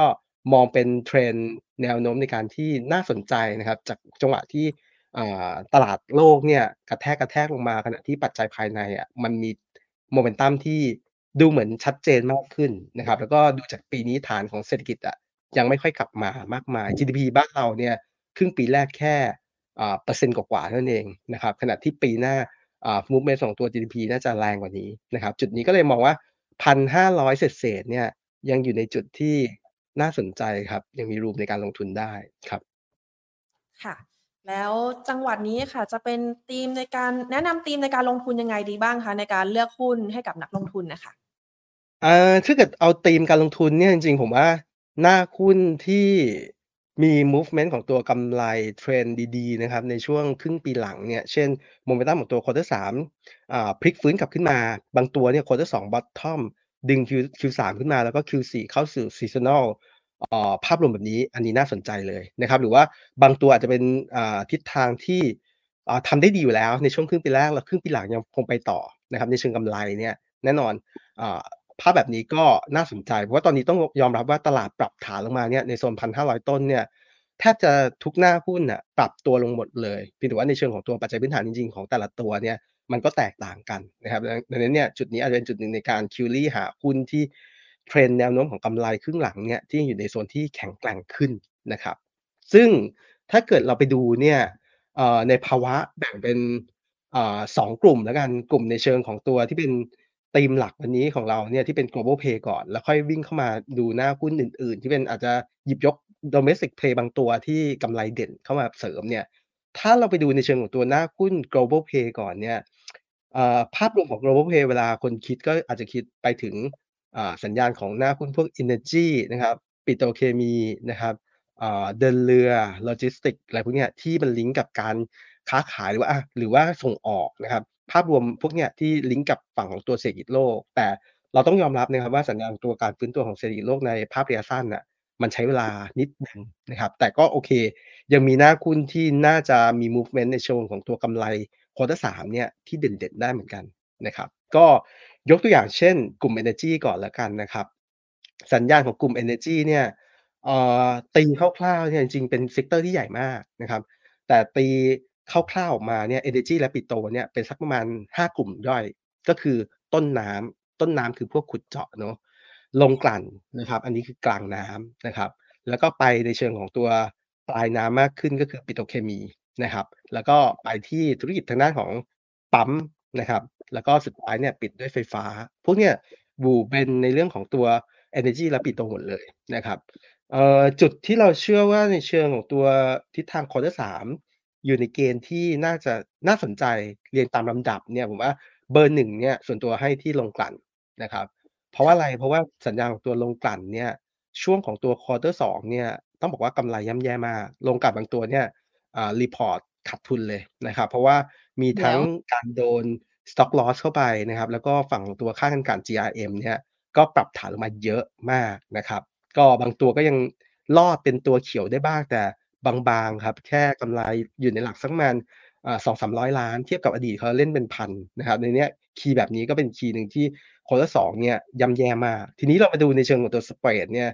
อ่า Quarter 3ไล่เรียงเดือน 7 เดือน 8 จนมาถึงเดือน9ณปัจจุบันเนี่ยเทรนกลับขึ้นมาดีขึ้นเรื่อยๆ ทุกเดือนนะครับในเนี้ย ตอบโจทย์ก็คือ ภาพรวมของตัวฝั่งค่าการกลั่นเนี่ยอยู่ในเกณฑ์ที่ดีแล้วดูฝั่งตัวอ่า product ต่างๆนะครับ ของการกลั่นเนี่ยขึ้นมาหมดทุกตัว ยกตัวอย่างเช่น ฝั่งของตัวน้ำมันเจ็ตค่อนข้างดี มีการเคลื่อนเคลื่อนย้ายของตัวสายการบินต่างๆเนี่ยเยอะมากขึ้นนะครับ airline เยอะมากขึ้น ฝั่งของตัวดีเซลก็ปรับตัวขึ้นได้ค่อนข้างเด่น เพราะว่าสัญญาณของตัวเศรษฐกิจทั่วโลกมันก็ค่อยๆ boost กลับขึ้นมาในระดับหนึ่งนะครับ ฝั่งของตัว Gasoline เนี่ยก็ปรับตัวขึ้นได้ค่อนข้างดีนะครับ เพราะว่าทิศทางของการขับเคลื่อนขนส่งของอคนปกติเนี่ยก็จะมากขึ้นด้วยเช่นเดียวกันนะครับจุดนี้ก็เป็นจุดหนึ่งที่ตอบโจทย์ว่าเฮ้ย Quarter 3เนี่ยของตัวกลุ่มโรงกลั่นเนี่ยมันจะเป็นภาพของการดึงกลับขึ้นมาจาก2เนี่ยแรงจริงๆแล้วก็ดูอีกขาหนึ่งก็คือเรื่องของตัวน้ำมัน น้ำมันเนี่ย เอ่อสัญญาณช่วงที่ผ่านมาเนี่ยก็อาจจะคอเคลียร์กันอยู่ในโซนสักประมาณ70 80 เหรียญนะครับ แล้วก็ช่วงหลังเนี่ย Rally ขึ้นมาเร็วมาอยู่ในโซนสักประมาณ90 กว่าเหรียญแล้ว ซึ่งจุดนี้จะเป็นจุดหนึ่งที่ส่งผลบวกในเชิงของตัว Stock Gain เข้ามาในงบของตัวโรงกลั่นอีกอีกบรรทัดหนึ่งนะครับในนี้ต้องบอกว่าโรงกลั่น Quarter 3จะได้ 2 เด้งเลย ทั้ง GRM เนื้อเนื้อธุรกิจจริงๆ แล้วก็ได้ Stock Gain เข้ามานะครับ ก็เชื่อว่ากลุ่มกลุ่มโรงกลั่นเป็นกลุ่มหนึ่งที่ที่ดูน่าสนใจนะครับ รองมาที่ที่น่าสนใจก็คือต้นน้ำต้นน้ำอันนี้ชัดเจนครับ พวกขุดเจาะเนี่ย cost ของเขามันไม่ได้เหวี่ยงมากขณะที่เทรนด์ของตัวราคาขายก็คือวิ่งตามราคาน้ำมันเนี่ยมันปรับตัวสูงในเนี้ยฝั่งของตัวต้นน้ำเนี่ยเป็น key ที่ยังค่อนข้างน่าสนใจนะครับ ส่วนอีก 3 ตัวที่เหลือเนี่ยผมว่าค่อนข้างเหนื่อยทั้ง 3 ตัวเลย ทั้งปิโตรเคมีเนี่ย spread แย่มากครับ ยังแย่ต่อในเนี้ยส่วนตัวก็ยังไม่ไม่ค่อยแนะนำปิโตเคมีนะครับ ไฟฟ้าอาจจะโดน policy risk อย่างที่เราเห็นกันเนาะภาครัฐพยายามปรับตัว trend ค่าไฟลงมา แม้ว่าจะชดเชยด้วยภาษีสรรพสามิตเข้าไปด้วยก็ตามเนี่ยแต่สัญญาณของตัวแนวโน้มของตัวไฟฟ้าก็อาจจะโดนเจ็บบ้างๆนะครับ เข้าไปเหมือนกันอยู่แล้ว เพราะว่า FT ก็โดนคัตลงไปนะครับ แล้วก็ในเชิงอาจจะเบรนนิดหน่อยในเชิงของตัวต้นทุน เพราะว่าอาจจะเอาปตท.เนี่ยซึ่งมีโรงแยกแก๊สเนี่ย กดในขาของตัวปตท.เข้ามาช่วยเหลือ ในฝั่งของตัวโรงไฟฟ้าในเรื่องของตัวต้นทุนแก๊สบ้างนะครับ ส่วนปั๊มเนี่ยแม้ว่าสัญญาณของตัวทิศทางเนี่ยของราคานะครับเอ่อไม่ะโทษทีเมื่อกี้ภาษีสรรพสามิตเนี่ยเข้ามาที่ปั๊มนะครับ เข้ามาที่ช็อตของตัวราคาขายของตัวน้ำมันเพียงแต่ว่าสัญญาณของตัวปั๊มเนี่ยแม้ว่าจะไม่โดนค่าการตลาดก็ตามนะครับเพียงแต่ว่าโอกาสในการขึ้นค่าการตลาดเนี่ยผมว่า ค่อนข้างยากในเนี้ย movement ก็คือโดนปัจจัยลบๆไปแล้วแหละเพียงแต่ว่าการปลดล็อกในช่วงถัดไปอะมันยังไปได้ไม่สุดเสียทีเดียวนะครับวันดีคืนดีอาจจะมี policy ต่างๆเนี่ยเข้ามาเกี่ยวข้อง โดยสรุปก็คือผมว่ากลุ่ม energy เนี่ยไปที่โรงกลั่นกับตัวต้นน้ำเนี่ยสบายใจกว่านะครับ ส่วนพวกแบบเดินเรือพวกแบบโลจิสติกคู่นี้ยังเป็นจุดหนึ่งที่เล่นได้ในธีมการลงทุนของตัว Global Play เพราะว่าตอนนี้จะเห็นได้ว่า สัญญาณของตัวดัชนีค่าระวางเรือเนี่ย ปรับตัวขึ้นค่อนข้างดีทีเดียว ดึงขึ้นมาเนี่ย BDI ตัวใหญ่เนี่ยดึงขึ้นมา 10 วันติดต่อกัน บวก 10 วันติดเลยนะครับ ก็เป็นอีกคีย์หนึ่งที่สะท้อนว่าเข้าสู่ช่วง seasonal แล้ว คนอาจจะเริ่มมีจังหวะในการrebound ในเรื่องของการส่งออกมากขึ้นนะครับ จุดพวกนี้ก็เป็นจุดหนึ่งที่ทำให้ BDI กลับขึ้นมาแล้วเนี่ยอ่า Proxy ของตัว BDI เนี่ยก็บวกต่อกลุ่มเดินเรือนะครับ แล้วก็ฝั่งของตัว ธุรกิจทางด้านของตัวตัวกลางนะครับที่เป็น Freight Forwarder เนี่ยกลุ่มโลจิสติกส์เนี่ยพวกนี้ก็ก็จะเป็นจุดหนึ่งที่ได้รับประโยชน์ด้วย อันนี้คือธีมของตัวอ่าพวกทางด้าน Global Play ในช่วง quarter 3เนาะประมาณนี้ครับค่ะสำหรับในตัวของ Global น่ะค่ะธีม Global ตัวนี้มีตัว Top Pick อะไรที่น่าสนใจบ้างคะ?ในเรื่องของตัวขุดเจาะโรงกลั่น แล้วก็โลจิสติกส์เดินเรือเนี่ยค่ะโอเคครับ ก็ถ้าเกิดไล่เรียงไปเมื่อกี้กลุ่มของตัวโรงกลั่นก่อนเนี่ยครับกลุ่มโรงกลั่นเนี่ย อ่าจริง ๆ ผมว่าเล่นได้หลายตัวเลยนะครับกลุ่มโรงกลั่น แต่ถ้าเกิดวางตัวที่อยู่ใน valuation ที่ไม่แพง แล้วก็มูฟเมนต์ของตัวกำไรเนี่ย ยังกลับมาได้ค่อนข้างดี ก็วางตัวแรกไว้ที่ SPRC ครับ SPRC ก็เป็นโรงกลั่นค่อนข้างเพียวทีเดียว ก็ ก็ยังได้ประโยชน์จาก trend แนวโน้มของตัว Gasoline ที่ยังคงปรับตัวขึ้นนะครับ มุมมองเป้าหมายของเราเนี่ยวางไว้ที่ 11 บาทนะครับ ก็โซนนี้ยังเล่นต่ำกว่า book value อยู่นะครับ ในเนี้ย room ของการดึงขึ้นเนี่ย ผมเชื่อว่าค่อยๆสะสมกำลังแล้วก็รอลุ้นกับ trend ของตัวงบได้ อีกตัวหนึ่งของโรงกลั่นเนี่ยอาจจะมีตำหนินิดหน่อยแต่ ผมว่ามันชดเชยกับฝั่งของตัว valuation ของเขาหรือว่าราคาที่มันปรับฐานลงมาแล้วก็คือ Thai Oil นะครับ Thai Oil ถ้าเกิดใครตาม story ขึ้นมาเนี่ยเห็นว่าล่าสุดเนี่ยมีปัญหาเรื่องของตัวน้ำมันรั่วนะครับซึ่งเบื้องต้นเนี่ยจริงๆ การควบคุมเนี่ยควบคุมได้แล้วเพียงแต่ว่า ในเชิงของตัวค่าใช้จ่ายส่วนเพิ่มเนี่ยที่จะใส่เข้ามาในช่วงสักประมาณquarter 3 quarter 4เนี่ยอ่าอาจจะมีบ้างนะครับ ซึ่งณปัจจุบันเนี่ยฝั่งของตัวบริษัทอาจจะยังไม่ได้แจ้งว่าเบ็ดเสร็จแล้วเนี่ยมูลค่าความเสียหายในส่วนเพิ่มเนี่ยจะขึ้นมาเท่าไหร่เพียงแต่ว่าดูจากราคาหุ้นก็กระแทกลงไปจากโซนสักประมาณ 50 ต้นๆเนี่ยลงไปที่ 40 ปลายๆแล้วเนี่ยตรงจุดตรงนี้ผมว่ามันมัน price in เรื่องความเสี่ยงพวกเนี้ยเข้าไปขณะที่ valuation เนี่ยต้องบอกว่า ค่อนข้างถูกนะครับ ค่อนข้างถูกเลยสำหรับตัว level สักประมาณ47-48 ของตัว Thai Oil ในโซนนี้นะครับ ก็คิดว่าอ่าอิมแพกต์อืมน่าจะเป็นโอกาสในการซื้อมากกว่า เพราะว่าดูจากสัญญาณของตัว trend GRM เนี่ยอยู่อยู่ใน trend ที่ค่อนข้างดีมากนะครับ Thai Oil เราวางเป้าหมายไว้ที่ 60 บาทครับ อันนี้ก็เป็น2ตัวในกลุ่มของตัวอ่าโรงกลั่นเนาะทีนี้เราไปดูในเชิงของตัว กลุ่มที่เป็นต้นน้ำนะครับตัวต้นน้ำเนี่ยอาจจะวางไว้ที่ตัวปตท.สผ.นะครับ สัญญาณของตัวสผ.ก็ชัดเจนอยู่แล้วนะครับ ว่าเป็นตัวขุดเจาะนะครับ ก็น่าจะได้ประโยชน์จากฝั่งของโอกาสในการที่ตลาดเนี่ยจะปรับเรื่องของตัวสมมติฐานน้ำมันดิบเนี่ยขึ้นในช่วงถัดไป เพราะจริงๆ ส่วนใหญ่จะวางเฉลี่ย average ปีนี้ไว้ที่โซนสักประมาณผมว่าอ่า70ปปลายถึง $80 แต่ตอนนี้ต้องบอกว่าสัญญาณตัวน้ำมันเนี่ย Rally แค่เปิด quarter สาอ่าแค่ แค่กำลังจะเปิด quarter 4เนี่ยปลาย quarter 3จะเปิด quarter 4เนี่ย Rally ไปถึงโซนสักประมาณ90 กว่าแล้วนะครับ แล้วก็ quarter 4เดี๋ยวเข้าสู่ช่วง seasonal เนี่ยความต้องการในการใช้น้ำมันนะครับ กับภาวะอากาศที่หนาวเนี่ยก็จะเป็นแรงกระตุ้นเพิ่มเติมทีเนี้ยสผ.ก็อาอาจจะ trading ในโซนนี้ได้ครับ มุมมองของตัวปัจจัยพื้นฐานเนี่ยเราประเมินไว้ที่ 141.5 บาทนะครับ ประมาณนี้ ทีนี้ฝั่งของตัวถ้าเดินเรือ นะครับเดินเรือก็น่าสนใจ เดินเรือระวาง Proxy ไว้ที่ตัว PSL นะครับ เพราะว่าถ้าดูกลุ่มเดินเรือทั้งหมดในในที่ listed ในตลาดเนี่ยตัวที่เป็น Pure Pure เดินเรือเนี่ยก็ต้องบอกว่า PSL นะครับ ก็สัญญาณณปัจจุบันเนี้ยยังเล่นต่ำกว่ามูลค่าทางบัญชีอยู่นะครับ ก็เราวางราคาเป้าหมายของตัว PSL เนี่ยไว้ที่ 11 บาท 30 นะครับ ก็เชื่อว่าอ่า movement ของตัวครึ่งหลังของสัญญาณ BDI เนี่ยจะเป็นแรงส่งให้กำไรของ PSL ในครึ่งหลังเนี่ยยังเป็นภาพของการฟื้นตัว ต่อเนื่องนะครับ ส่วค่นะตัวสุดท้ายของกลุ่มอ่าฝั่งที่เป็น Global Play เนี่ยผมว่าวางไว้ที่อ่า Logistics 1ตัวนะครับก็คือตัวของ WICE Logistics นะครับทิศทางของ Wise เนี่ยอ่าภาพรวม quarter 1เนี่ย bottom ไปแล้วกำไรที่แย่ที่สุดของปีอยู่ที่ quarter 1 quarter 2เนี่ยมี sign ของการปรับตัวขึ้นแล้วนะครับแล้วก็เชื่อว่าใน movement ของตัว quarter 3 quarter 4เนี่ยก็จะคล้ายๆกับฝั่งของตัวกลุ่มเดินเรือที่เห็น Demand เนี่ย กลับเข้ามามากยิ่งขึ้น ขณะที่อ่า Gimmick Play นิดหนึ่งเนี่ยสำหรับตัว Wise เนี่ย Wise มีบริษัทลูกนะครับ ชื่อ ETL ETL เนี่ยกำลังจะเตรียม Spin off ในช่วงถัดไปนะครับ แล้วก็ให้สิทธิ์ด้วยสำหรับคนที่มีการลงทุนถือตัวแม่อยู่เนี่ยอัตราส่วนประมาณสัก 24 กว่าๆต่อ 1 ETL นะครับให้สิทธิ์ในการซื้อลูกนะครับในเนี้ย ด้วยภาพรวมเนี่ยบริษัทลูกเป็นบริษัทธุรกิจทางด้านของตัว Cross Border นะครับ ซึ่งสัญญาณของกำไรเนี่ยอยู่ใน Trend ที่ค่อนข้างดี ในนี้ถ้าเกิดใครอยากได้สิทธิ์ในการที่จะได้ซื้อ IPO ของตัว ETL เนี่ยก็อาจจะแบ่งเม็ดเงินเนี่ยเข้าไปลงทุนในฝั่งของตัว Wise ไว้หน่อยหนึ่งก็ได้นะครับ จะขึ้นเครื่องหมายเนี่ยในฝั่งของตัว Exit เนี่ยในช่วงสัปดาห์หน้านะครับประมาณนี้ก็ในนี้ Wise ก็เป็นตัวหนึ่งที่ผมว่ามันบอตตอมหมดแล้วแหละ ราคาโซนนี้ก็ น่าสะสมมุมมองของตัวปัจจัยพื้นฐานเนี่ยเราวางประเมินเบื้องต้นไว้ที่9.60 นะครับสำหรับตัว Wise ครับ ค่ะ ค่ะ ก็เราได้ในธีมของเรื่องของ Global Play ไปแล้วนะคะ ในเรื่องของตัว CPRC นะคะ Top PT PTTEP PSL แล้วก็ Wise นะคะ แล้วในส่วนของธีมในบ้านเราบ้างอะคะที่ กำไร Q3 น่าจะเป็นกำไรที่ดีแล้วก็แข็งแกร่งอะค่ะมีตัวไหนที่น่าสนใจครับบ้างคถ้าเกะ?ิดอยู่ในโซนของตัว Domestic Play เนี่ยเอ่อตัวแรกเลยเนี่ยผมว่าอ่าภาพรวมของตัวธุรกิจทางด้านเก็บหนี้นะครับ ตัว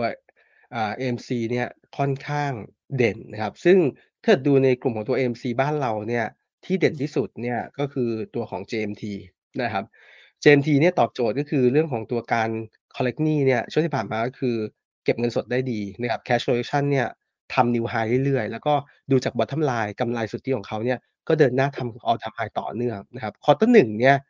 เอ่อปีนี้ทำไว้ที่โซนสักประมาณ 400 กว่าล้านนะครับ quarter 2เนี่ย All Time High ขึ้นมาที่ 500 กว่าล้าน เราเชื่อว่า movement ของตัว quarter 3 quarter 4เนี่ยยังเป็น Trend เดิมๆก็คือภาพรวมของ Position ครึ่งหลังดีกว่าครึ่งแรกเนี้ยโอกาสในการที่จะไปแตะ 600 ล้านในช่วงของ quarter 3เนี่ย มีโอกาสได้เห็นนะครับ แล้วก็ปลายปี quarter 4ทุกๆ ปีเป็น New High เสมอนะครับ เป็นเป็น All Time High เสมออันเนี้ย Trend ของตัวกำไรของ JMT เนี่ยในเชิงของการเก็บหนี้เนี่ยยังทำได้ดีต่อเนื่องช่วงที่ผ่านมาอาจจะมีปัญหาเรื่องของตัวการซื้อหนี้มากกว่านะครับ เก็บหนี้ไม่ค่อยมีปัญหาอะไร การซื้อหนี้เนี่ยเห็นว่าธนาคารพาณิชย์ต่างๆ ในช่วงปีที่ผ่านมาเนี่ยปีที่แล้วเนี่ยอ่ากักไว้พอสมควร จริงๆมูลมูลหนี้ต่างๆ เนี่ย ที่เป็นหนี้เสียเนี่ยเยอะมาก เพียงแต่ว่าเขายังไม่ได้ปล่อยออกมานะครับ เพิ่งจะเริ่มปล่อยกันจริงๆเนี่ยในช่วงต้นปีกักไว้ในช่วงปลายปีแล้วนะครับ ก็กลายเป็นว่าการซื้อหนี้เนี่ยมีจังหวะในการ delay มาบ้างนะครับ แต่ปีนี้เริ่มเห็นสัญญาณของการกลับมาซื้อหนี้ได้เด่นมากแล้วดังนั้นเนี่ยจุดนี้เป็นจุดตอบโจทย์ว่ากำไรของเขาเนี่ยก็จะ smooth มากขึ้นนะครับในช่วงถัดไป เพราะว่าเริ่มมีหนี้ใหม่ ๆ เข้ามาเพื่อเตรียมเก็บหนี้ในช่วงถัดไปนะครับ ก็คิดว่าหน้าหุ้นตัวนี้ JMT เนี่ย กำไร quarter 3เนี่ยผมเชื่อว่า New High นะครับ ก็อาจจะเป็นจุดหนึ่งที่ทำให้อ่าราคาหุ้นเนี่ยเป็นภาพของการค่อยๆพลิกฟื้นแล้ว Sideways to Sideways up กลับ แล้วก็อีกธีมหนึ่งที่ผมว่าคนยังไม่พูดถึงคือเรื่องของการที่ JMT เนี่ยก่อนหน้านั้นเขาเคยเข้า Set 50นะครับ แล้วก็หลุดออกมาเพราะว่า Market Cap เขาเนี่ยถอยลงมาเรื่อยๆนะครับ แต่ณปัจจุบันเนี่ยเอ่อถ้าเกิดทรงของราคาหุ้นของเขาเนี่ยยังยืนได้ระดับนี้เป็นภาพของการ Sideways แล้วก็ เลี้ยงตัวแล้วก็พยายามที่จะดึงขึ้นไปต่อเนี่ยสัญญาณของโอกาสในการกลับมาที่ดัชนี Set 50อีกรอบหนึ่งในช่วงปลายปีเนี่ยผมว่ามีโอกาสนะครับ แล้วจุดนั้นเนี่ยอาจจะทำให้ภาพรวมของตัวกองทุนที่ที่ต้อง track ดัชนี Set 50เนี่ยจะเข้ามาไล่กันอีกรอบหนึ่งเนี่ยตรงนี้อาจจะเป็นโอกาสดีในการค่อยๆทยอยสะสม แล้วก็เล่นทีละธีมไปก่อน ตอนนี้เล่นกับธีมฝั่งของตัวกำไรที่เป็น All Time High ไปก่อน แล้วก็ปลายปีค่อยเล่นธีมของตัว Set 50อีกรอบหนึ่ง นะครับ ก็ JMT เป็นตัวแรกที่น่าสนใจ มุมมองของตัวปัจจัยพื้นฐานเนี่ยเราโลเวอร์ไปปีหน้าแล้วนะครับ จริง ๆ ปีเนี้ยแฟร์มันอยู่ที่สักประมาณ50 กลางนะครับ 50 กลาง แต่ตอนนี้โลเวอร์ไปปีหน้าเนี่ยสัญญาณปีหน้ากำไรยังคงเดิมเดินได้อย่างแข็งแกร่งมาก ปีนี้เราปิดปีเนี่ยเราคิดว่ากำไรของเขาทั้งปีน่าจะอยู่โซนสักประมาณ 2,300 ล้าน ปีหน้าเนี่ยเร่งตัวขึ้นต่อไปที่ 2,800 ล้านนะครับ ก็จะได้ทาร์เก็ตใหม่ของปีหน้าเนี่ยที่ 70 บาทครับสำหรับตัว JMT นะครับ น่าสนใจอ่าขอต่ออีกตัวหนึ่ง อีกตัวหนึ่งเนี่ยอยู่ในกลุ่มของความสวยความงามนะครับธุรกิจจริง ๆ ผมว่าธุรกิจความสวยความงามเนี่ยภาพรวมทุกคนอยากสวยอยากงามนะครับ แล้วก็สัญญาณในช่วงถัดไปเนี่ยยังเป็น Trend แบบนี้ต่อเนื่องเรื่อยๆนะครับในนี้ผมผมเชื่อว่ามันเป็น Mega Trend อะสำหรับตัวภาพรวมของธุรกิจนะครับ ตัวนั้นก็คือตัวของ Master นะครับ ทิศทางของตัว Master เนี่ยเป็นโรงโรงพยาบาลศัลยกรรมนะครับ ซึ่งช่วงที่ผ่านมาเนี่ยช่วงต้นปีเนี่ยเขามีการเพิ่มนะครับ เพิ่มห้องผ่าตัดขึ้นจากเดิมเนี่ยเเขามีห้องอยู่ที่ 7 ห้องด้วยกันนะครับช่วงของ Quarter 2เนี่ยปิดไปเนี่ยสัญญาณตัวห้องเนี่ยเขาขยับขึ้นมาอีก 10 ห้องจาก 10อ่าจาก 7เนี่ยขึ้นมาเป็น 17จะเห็นว่ากำลังอ่า Capacity ของเขาเนี่ยเพิ่มขึ้น เกือบ100เปอร์อ่า100%กว่าๆเกิน100%ต้องใช้คำนี้ เกิน100%ทีนี้เนี่ยอ่า movement ของการที่ที่หมอเนี่ยจะสามารถที่จะทำเคสเนี่ยได้ได้เร็วขึ้น ได้มีประสิทธิภาพได้ต่อเนื่องมากขึ้น ได้รับเคสมากขึ้นเนี่ย key นี้ก็จะทำให้กำไรในช่วงถัดไปเนี่ยยังเป็น Trend ที่ค่อนข้างสวยแข็งแกร่งนะครับ ขณะที่อีกขาหนึ่งไอ้ตัวเมื่อกี้คือเรื่องของตัวธุรกิจหลักของเขานะครับ Organic Growth เนี่ยก็ยังเดินหน้าได้ดี ขณะที่ Inorganic Growth เนี่ยก็คือการเติบโตด้วยการจับมือนะครับ การจับมือกับ partner เนี่ยก็ต้องบอกว่ายังมีดีลอะไรดีๆเนี่ยที่ทางกลุ่มผู้บริหารเนี่ยก็พยายามที่จะเดินหน้าต่อช่วงที่ผ่านมาเห็นว่าเขาปิดไปบางดีลแล้วนะครับ จับมือกับตัวทางด้านของตัวสถาบันเสริมความงามต่างๆเนี่ยที่อยู่ในโซนต่างจังหวัดที่มีเฉพาะด้านในจุดต่างๆ ที่อาจจะเป็นจุดที่เพิ่ม แตกลายมากกว่าฝั่งของตัว Master ที่มีอยู่ ในทางเฉพาะทางก็ได้เหมือนกัน คีย์พวกนี้ก็จะเห็นว่าเดี๋ยวช่วงถัดไปเนี่ยการต่อยอดของการจับมือเนี่ยมันจะมากขึ้นเรื่อยๆนะครับในเนี้ยการเติบโตของกำไรของ Master ก็จะมาทั้ง2ขาทั้งธุรกิจเดิมของเขาเอง แล้วก็การจับมือเพิ่มเติมนะครับในเนี้ยจุดนี้ผมว่าอยู่ในโซนของการสะสมนะครับในโซนสักประมาณ60 กลางๆบวกลบเนี่ยตั้งรับได้นะครับสำหรับตัว Master แล้วก็น่าจะถือลงทุนไปนิดนึงเนี่ย ในเชิงของตัวปัจจัยพื้นฐานของเราเนี่ยเราประเมินไว้ที่ 79.50นะครับก็มี room ในการที่จะให้ให้ให้เขา rally นะครับ ประมาณนี้ก็เป็นตัวที่ค่อนข้างค่อนข้างดูดีเลยนะครับ แล้วก็ปิดท้ายนะครับปิดท้ายตัวสุดท้ายเนี่ย ผมวางไว้ที่ตัว PRTR แล้วกันนะครับ PRTR เนี่ยด้วยภาพรวมของตัวธุรกิจเนี่ยอ่าคนอาจจะไม่ค่อยรู้จักมากนะครับ แต่ถ้าเกิดดูอยู่อยู่ในวงการของตัวธุรกิจทางด้านของตัว HR เนี่ยต้องบอกว่าอ่าต้องรู้จักนะครับเพราะว่าเป็นเบอร์1ทางด้านของตัวธุรกิจ HR Outsourcing นะครับรายได้ของเขาเนี่ยอ่า95%มาจากขาของตัวธุรกิจ Outsource นะครับซึ่งช่วงที่ผ่านมาโมเดลธุรกิจของเขาเนี่ยคือ Cost Plus นะครับก็คือสมมติว่าบริษัทหนึ่งเนี่ยมาจ้าง ตัว Outsource เนี่ยจาก PRTR เนี่ย PRTR ก็จะบวกหัวคิวขึ้นไป อาจจะบวกไปในกรอบสักประมาณ8-10%ในเนี้ยถ้าเกิด Trend ในช่วงถัดไปพนักงานมีเงินเดือนที่มากขึ้นเนี่ยสัญญาของการมาร์กกำไรของตัว PRTR ก็จะมากขึ้นด้วยทีเนี้ยมันจะมา2ขาก็คือมีจังหวะของตัวจำนวนพนักงานที่มากขึ้น อีกขาหนึ่งคือพนักงานมีเงินเดือนที่สูงขึ้น ซึ่งตัวนี้อาจจะไปแตะเรื่องของตัวภาครัฐได้เหมือนกันนะครับถ้าเกิด Trend ในในช่วงถัดไปเนี่ยภาครัฐมองเล็งเป้าหมายของการปรับขึ้น ฝั่งตัวแรงงานขั้นต่ำเนี่ย 400 บาทเนี่ย ผมก็เชื่อว่าอ่าพอร์ชันส่วนหนึ่งของตัวอ่าพนักงานที่เป็นเอาต์ซอร์ซเนี่ย ก็จะได้รับประโยชน์ในขาตัวนี้เพิ่มเติมแล้วก็ส่งมาให้กับฝั่งของตัวอ่าบริษัทนะครับในฝั่งของตัว PRTR เนี่ยที่ trend ของตัวกำไรเนี่ยก็จะสวยขึ้น ซึ่ง seasonal ของตัวกำไรของเขาเนี่ยครึ่งหลังดีกว่าครึ่งแรกเสมออยู่แล้วนะครับแล้วก็จุดของ peak sea peak season ของเขาเนี่ยจะอยู่ช่วงของ quarter 4ที่พนักงานได้ของตัวโบนัสนะครับก็เป็นอีกค่ตัะวหนึ่งที่ผมว่า trend กำไรครึ่งหลังเนี่ยน่าสนใจสำหรับตัว PRDR ครับ มุมมองในเชิงของตัวปัจจัยพื้นฐานเนี่ยเราประเมินไว้ที่9.50 นะครับอือฮึโซนนี้ผมว่าอยู่ในโซนของการสะสมกำลังนะครับบวกลบ7-8 บาทเนี่ยสะสมได้ รอจุดในการเบรกเอาต์ในช่วงถัดไปครับค่ะประมาณนี้เนาะครับ ได้เลยค่ะ เดี๋ยว เราก็ได้หุ้นดีๆ จากคุณวิจิตรไปแล้วนะคะ เดี๋ยวเรามาฝั่งของ คำถามจากทางบ้านบ้างค่ะ อยากให้ดูเรื่องของ Asian TU กลุ่มส่งออกอาหารทะเลราคาลงมาแบบนี้พร้อมกับบาทอ่อนมองว่าซื้อสะสมหรือยังคะ?เอ่อทิศทางเนี่ยผมว่าภาพรวมของตัวบาทอ่อนอาจจะเป็นตัวบวกเนาะเพียงแต่ว่าสัญญาณของตัวบวกเนี่ย มันยังไม่ได้สุดเสียทีเดียวเพราะว่าในฝั่งตัว Asian แล้วก็ TU เนี่ยเขามีธุรกิจด้วยด้วยภาพรวมเนี่ยค่อนข้างเยอะนะครับในเนี้ยด้วย keyword เนี่ย อาจจะไม่ได้สุดขนาดนั้น ซึ่งถ้าเกิดอยากเล่นจริงๆเนี่ยในกลุ่มเนี้ยผมว่าอาจจะไปดูที่ลูกของเขา ลูกของเขาอาจจะมี trend ที่สดใสมากกว่า อย่างฝั่งตัว TU เนี่ย ลูกของเขาตัวหนึ่งที่น่าสนใจที่ listed ในตลาดคือ ITC ตัวนั้นคืออาหารสัตว์เลี้ยงนะครับ ซึ่งสัญญาณชัดเจนว่าทุกอย่างมัน bottom out แล้วในช่วงครึ่งปีแรก แล้วก็ครึ่งปีหลังเนี่ยแพตเทิร์นของตัวกำไรของตัวบริษัทลูกของเขาเนี่ยมันเป็นแรงส่งที่ดีมากกว่า นะครับ เพราะว่าอย่าง TU อาจจะมีตัวบางบริษัทเนี่ยที่เป็นธุรกิจทางด้านอาหาร Res Lobster ต่างๆเนี่ยที่ยังไม่ได้ปลดล็อกสียทีเดียวนะครับในเนี้ยเอาให้ง่ายคือเล่นตัวลูกที่มี trend ที่ชัดเจนเนี่ยอย่างเงี้ยผมว่าง่ายกว่า หรือในฝั่งของตัว Asian เนี่ยบริษัทลูกที่มันลิงก์กับพวกธุรกิจทางด้านอาหารสัตว์เลี้ยงก็จะเป็น AAI นะครับเพียงแต่ว่าถ้าเกิดเลือก 2 ตัวเนี่ยผมว่า ภาพรวมของดูศักยภาพของตัวกำไรที่ดีกว่าเนี่ยผมว่า AI กับ ITC เนี่ยอาจจะให้น้ำหนักในฝั่งตัว ITC มากกว่านะครับก็ก็เป็นการส่งออกเหมือนกันธีมส่งออกเหมือนกันเพียงแต่ว่าส่งออกในธุรกิจที่เป็น specific ลงไปก็คืออาหารสัตว์เลี้ยงนะครับ ประมาณนี้เนาะถ้าเกิดดูรวมหมดเนี่ยผมว่า recommend ในกลุ่มพวกนี้ทั้งหมดเนี่ยผมว่า ITC อาจจะเป็นตัวเลือกที่ดีที่สุดนะครับแล้ว อยากขอให้แนะนำหุ้นปันผลเก็บยาว ๆ สัก 3 ตัว ขอราคาต่ำ 10 ค่ะ อา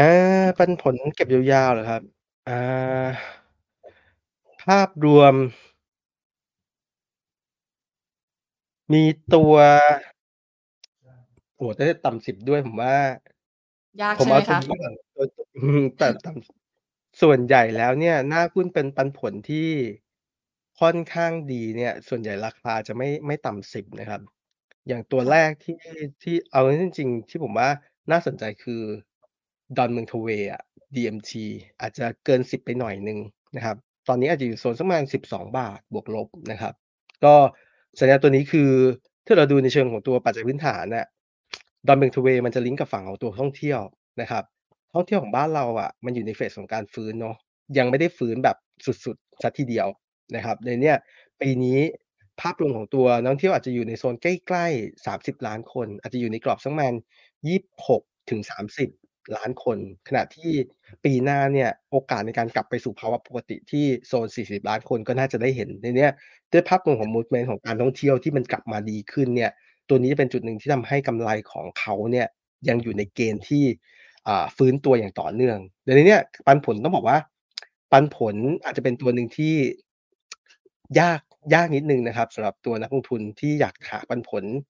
ดีๆ เนี่ย แต่ไปมองในเชิงของตัวโพซิชันในอดีต เพราะว่าในอดีตอะ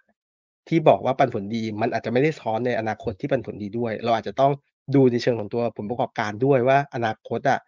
เอ่อจุดของการปันผลของเขาเนี่ยเขามีศักยภาพในการจ่ายปันผลได้ดีดีเหมือนเดิมไหมนะครับ ซึ่งผมเชื่อว่าฝั่งของ DMT เนี่ยภาพรวมของ trend ของธุรกิจในอนาคตเนี่ยในช่วงระยะสั้นก็ได้ในช่วงสัก 2 ปีเนี่ยในการรีบาวของตัวท่องเที่ยวเนี่ยยังสามารถที่จ่ายปันผลได้เรตเรตที่ค่อนข้างสูงนะครับ ก็เบื้องต้นอาจจะวางปันผลอย่างตัวเนี้ยน่าจะอยู่ในโซนประมาณ8-10%ได้นะครับอย่างเงี้ยมันตอบโจทย์ผมว่าตัวนี้ย่อลงมาลึกๆเนี่ยยิ่งเปิดยิลด์มากขึ้นนะครับ เป็นตัวหนึ่งที่แอบน่าสนใจแล้วกันสำหรับตัว DMT เนาะปันผลค่อนข้างสูงมาก เอ่อ ราคาต่ำ 10 จริง ๆ ผม ผมแนะอย่างงี้อีกนิดหนึ่งนะครับว่า สัญญาคณ่ขะองตัว ราคาหุ้นน่ะ เอ่อ ราคาหุ้นต่ำกับราคาหุ้นสูงเนี่ย ท้ายสุดมันไม่ได้เป็นตัวที่ตอบโจทย์อะไรเลย เพราะว่าด้วย ด้วยเม็ดเงินเนี่ย สมมุติว่าราคาหุ้นต่ำมาก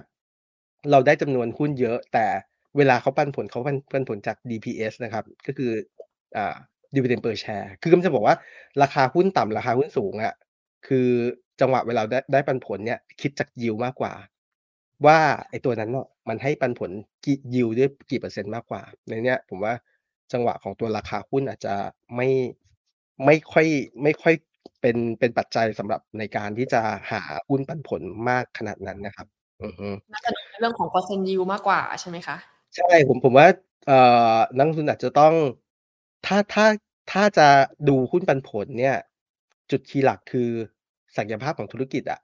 มันเติบโตได้จริงหรือเปล่า?เพราะหน้าหุ้นปันผลดีๆ จริง ๆ เนี่ยอออาจจะเป็นหน้าหุ้นที่เรียกว่าไม่ growth แล้วอะคือธุรกิจมันมันเข้าสู่ phase ที่ทรงตัวมากแล้ว หรือว่าแย่ลงด้วยซ้ำไปทำให้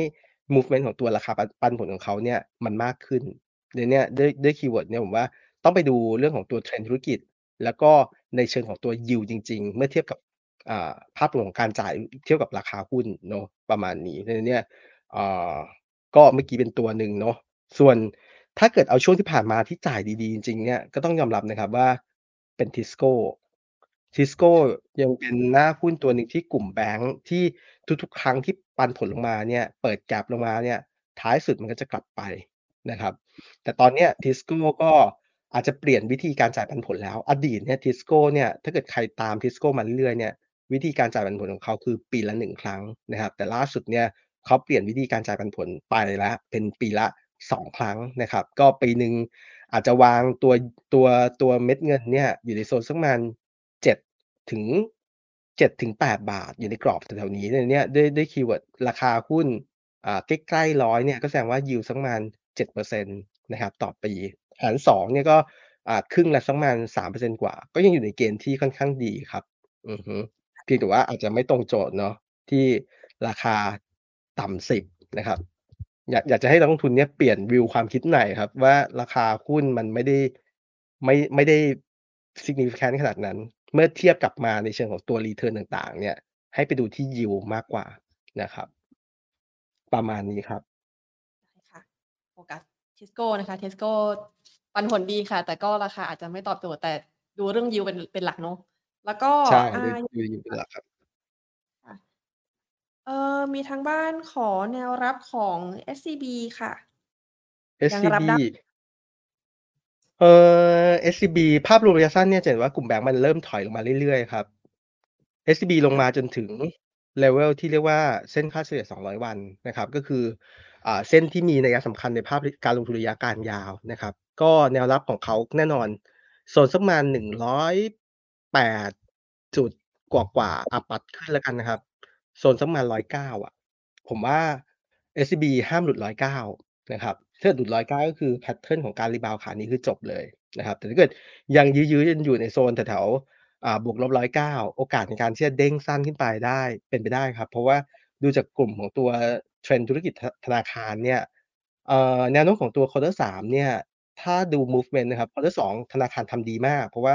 ดอกเบี้ยเนี่ยเร่งตัวขึ้นทำให้ส่วนต่างดอกเบี้ยของธนาคารเนี่ยเป็นบวกต่อแบงก์ใหญ่นะครับขณะที่ quarter 3ต้น quarter เนี่ยฝั่งของตัวส่วนต่างดอกเบี้ยเนี่ยก็ปรับตัวขึ้นเช่นเดียวกันดังนั้นเนี่ยภาพรวมของตัวกลุ่มธนาคาร quarter 3เนี่ยกำไรเนี่ยยังอยู่ในเกณฑ์ที่พอลุ้นพอได้อยู่ แต่ข้อเสียคือถ้าดึงยาวไปจนถึงควอเตอร์4เนี่ยอันนี้อาจจะต้องระมัดระวังนิดนึงเพราะว่าจากที่เราเห็นเนี่ย ผมว่าดอกเบี้ยนโยบายของบ้านเราเนี่ยที่โซนตอนนี้ 2.25%เนี่ยน่าจะเริ่ม flat แล้ว รอบนี้เดือนสิ้นเดือนเนี่ยวันที่ 27 เนี่ยส่วนตัวก็คิดว่ามุมมองของตัวดอกเบี้ยรอบนี้น่าจะเป็นภาพของการทรงทรงแล้วนะครับ คือไม่พยายามที่จะขึ้น ดังนั้นเนี่ยถ้าเอาการอิมแพกต์ของตัวเซนเมนต์เนี่ยคนก็จะกลัวแล้วว่าธีมดอกเบี้ยขาขึ้นช่วงที่ผ่านมาที่เล่น Ra Rally กลุ่มแบงก์ขึ้นมาเนี่ยคนอาจจะเริ่มไม่ไม่มีแรงจูงใจมากขึ้นกว่านั้น นะครับแล้วก็บวกกับ Quarter 4ทุก ๆ ปีเนี่ยเอ่อกลุ่มแบงก์มักจะใส่ค่าใช้จ่ายต่างๆ เข้าไปค่อนข้างเยอะนะครับทำให้งบกลุ่มแบงก์ Quarter 4เนี่ยอาจจะไม่สวยในเนี้ยกลายเป็นว่าขาเนี้ยเล่นได้คือเล่นเด้งนะครับอือฮึค่ะสำหรับตัว movement ของตัว SCB นะครับแนวรับ109ครับ ห้ามหลุดอือฮึได้ค่ะ SCB รอเด้ง โอเคค่ะ อา อยากจะขออีกสักตัวค่ะ คุณผู้ชมขอกลุ่มโรงพยาบาล Top-Pick ค่ะ มีอะไรน่าสนใจบ้างไหมคะ?อืม โรงพยาบาล ต้องบอกว่าตัวที่ชอบนะครับ เพียงแต่ว่าก็ rally ขึ้นไปค่อนข้างสูงแล้ว แล้วผมว่าแข็งแกร่งที่สุดในกลุ่มเนี่ย คือ Bumrungrad จริงๆ Bumrungrad เนี่ย เบรกมาตั้งแต่งบ Quarter 2ที่ทำได้แบบเซอร์ไพรส์ตลาดคาดค่อนข้างเยอะ แล้วก็สัญญาณของตัว ฝั่ง margin ของเขาเนี่ยก็เป็นภาพของการปรับตัวขึ้นต่อเนื่อง แล้วถ้าเกิดดู proxy เรื่องของตัวธีมการลงทุนเนี่ยณปัจจุบันนะครับธีมการลงทุนในเชิงของตัวรายได้ของนักท่องเที่ยวต่างชาติที่จะเข้ามามากขึ้นเนี่ยส่วนหนึ่งพอชั่นหนึ่งก็จะเป็นฝั่งของตัวผู้ป่วยต่างชาติด้วย ซึ่ง Bumrungrad ถือว่าเป็นตัวหนึ่งที่ค่อนข้างอตอบโจทย์นะครับในฝั่งของตัวประเด็นสัดส่วนของตัวรายได้ของตัวผู้ป่วยต่างชาติที่ปรับตัวขึ้นนะครับ ก็ต้องบอกว่า อ่าเพียงแต่ว่าราคาหุ้นต้องยอมรับนะครับ หลังจากที่งบ Quarter 2ออกเนี่ยจากโซน 200 ต้นเนี่ยวิ่งขึ้นมาที่ 200 กลางๆ ขณะที่ฝั่งของตัว FAIR ของ Bumrungrad เนี่ยจะอยู่ที่โซนสักประมาณ200ปลายๆนะครับ ก็สำหรับคนที่อ่าชอบในหน้าหุ้นสไตล์เนี่ยยังสามก็ก็ก็น่าลุ้นสำหรับตัว Bumrungrad อีกอีกสัก Quarter หนึ่งเพราะว่า Quarter ที่3เนี่ย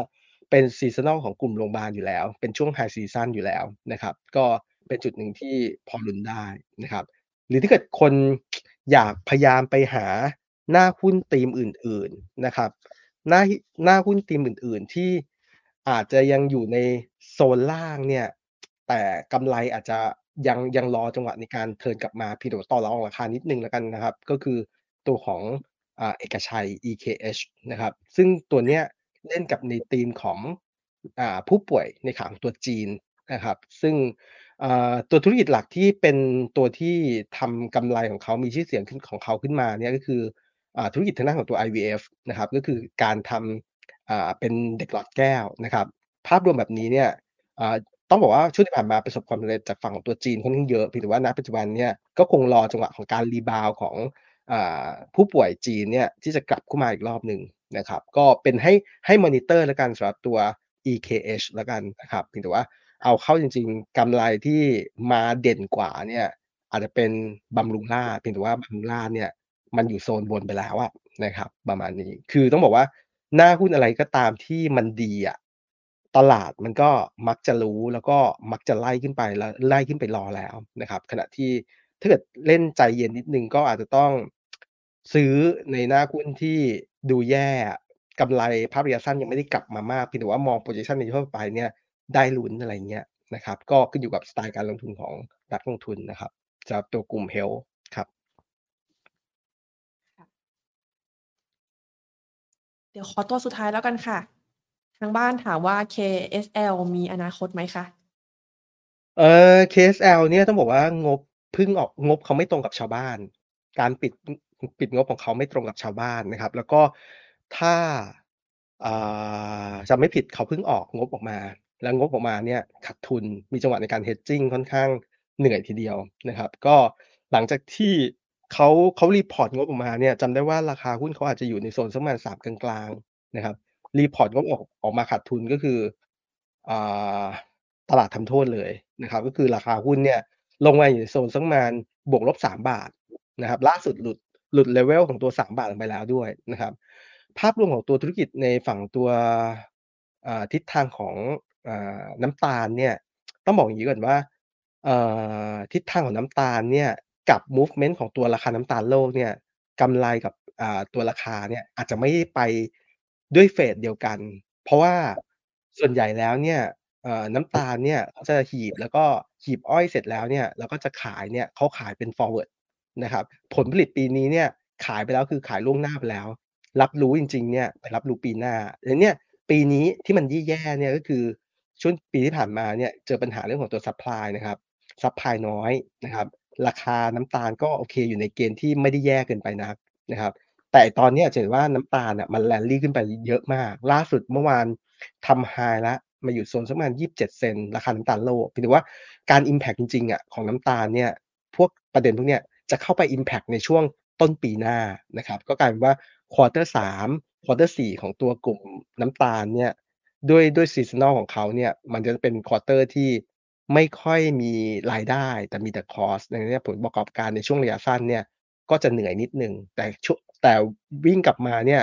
ต้นปีหน้ามันก็จะเป็น movement ของการที่ได้รับอานิสงส์เชิงบวกจาก trend การขาย forward ที่สูงนะครับ ตอบโจทย์อย่างนี้ดังนั้นเนี่ย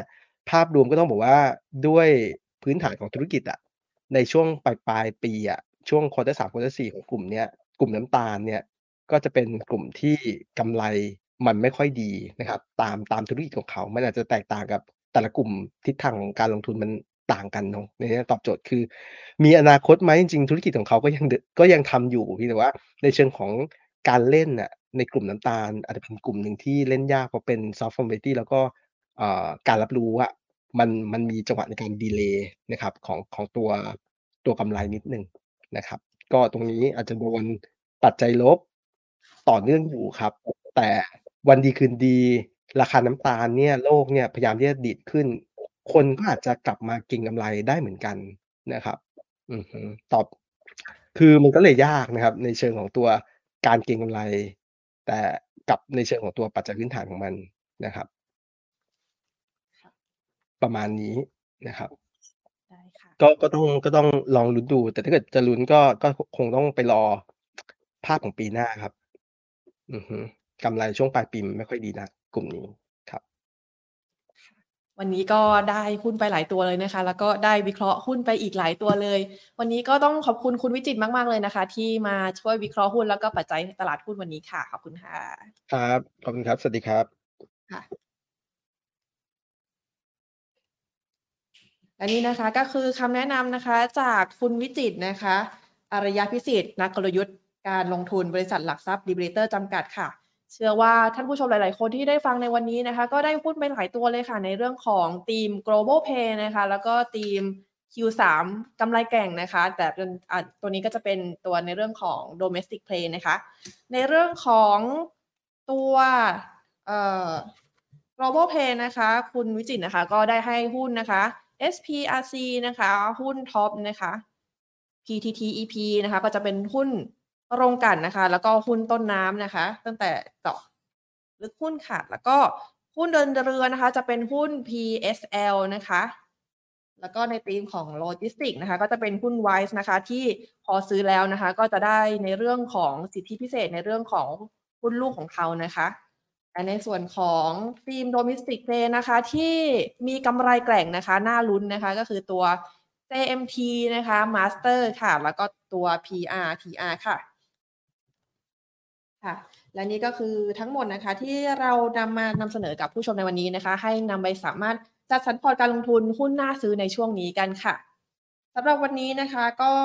เชื่อว่าหลาย ๆ คนนะคะ ก็จะสามารถจัดสรรพอร์ต จัดสรรพอร์ตหุ้นนะคะ รอรับกำไรแกร่งในไตรมาสไตรมาสสามกันค่ะ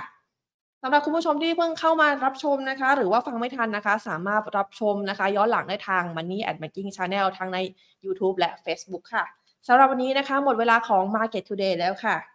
วันนี้ก็ขอฝากทิปไว้ก่อนนะคะ แล้วก็วันนี้ขอลาตัวขอตัวลาไปก่อนค่ะ สวัสดีค่ะ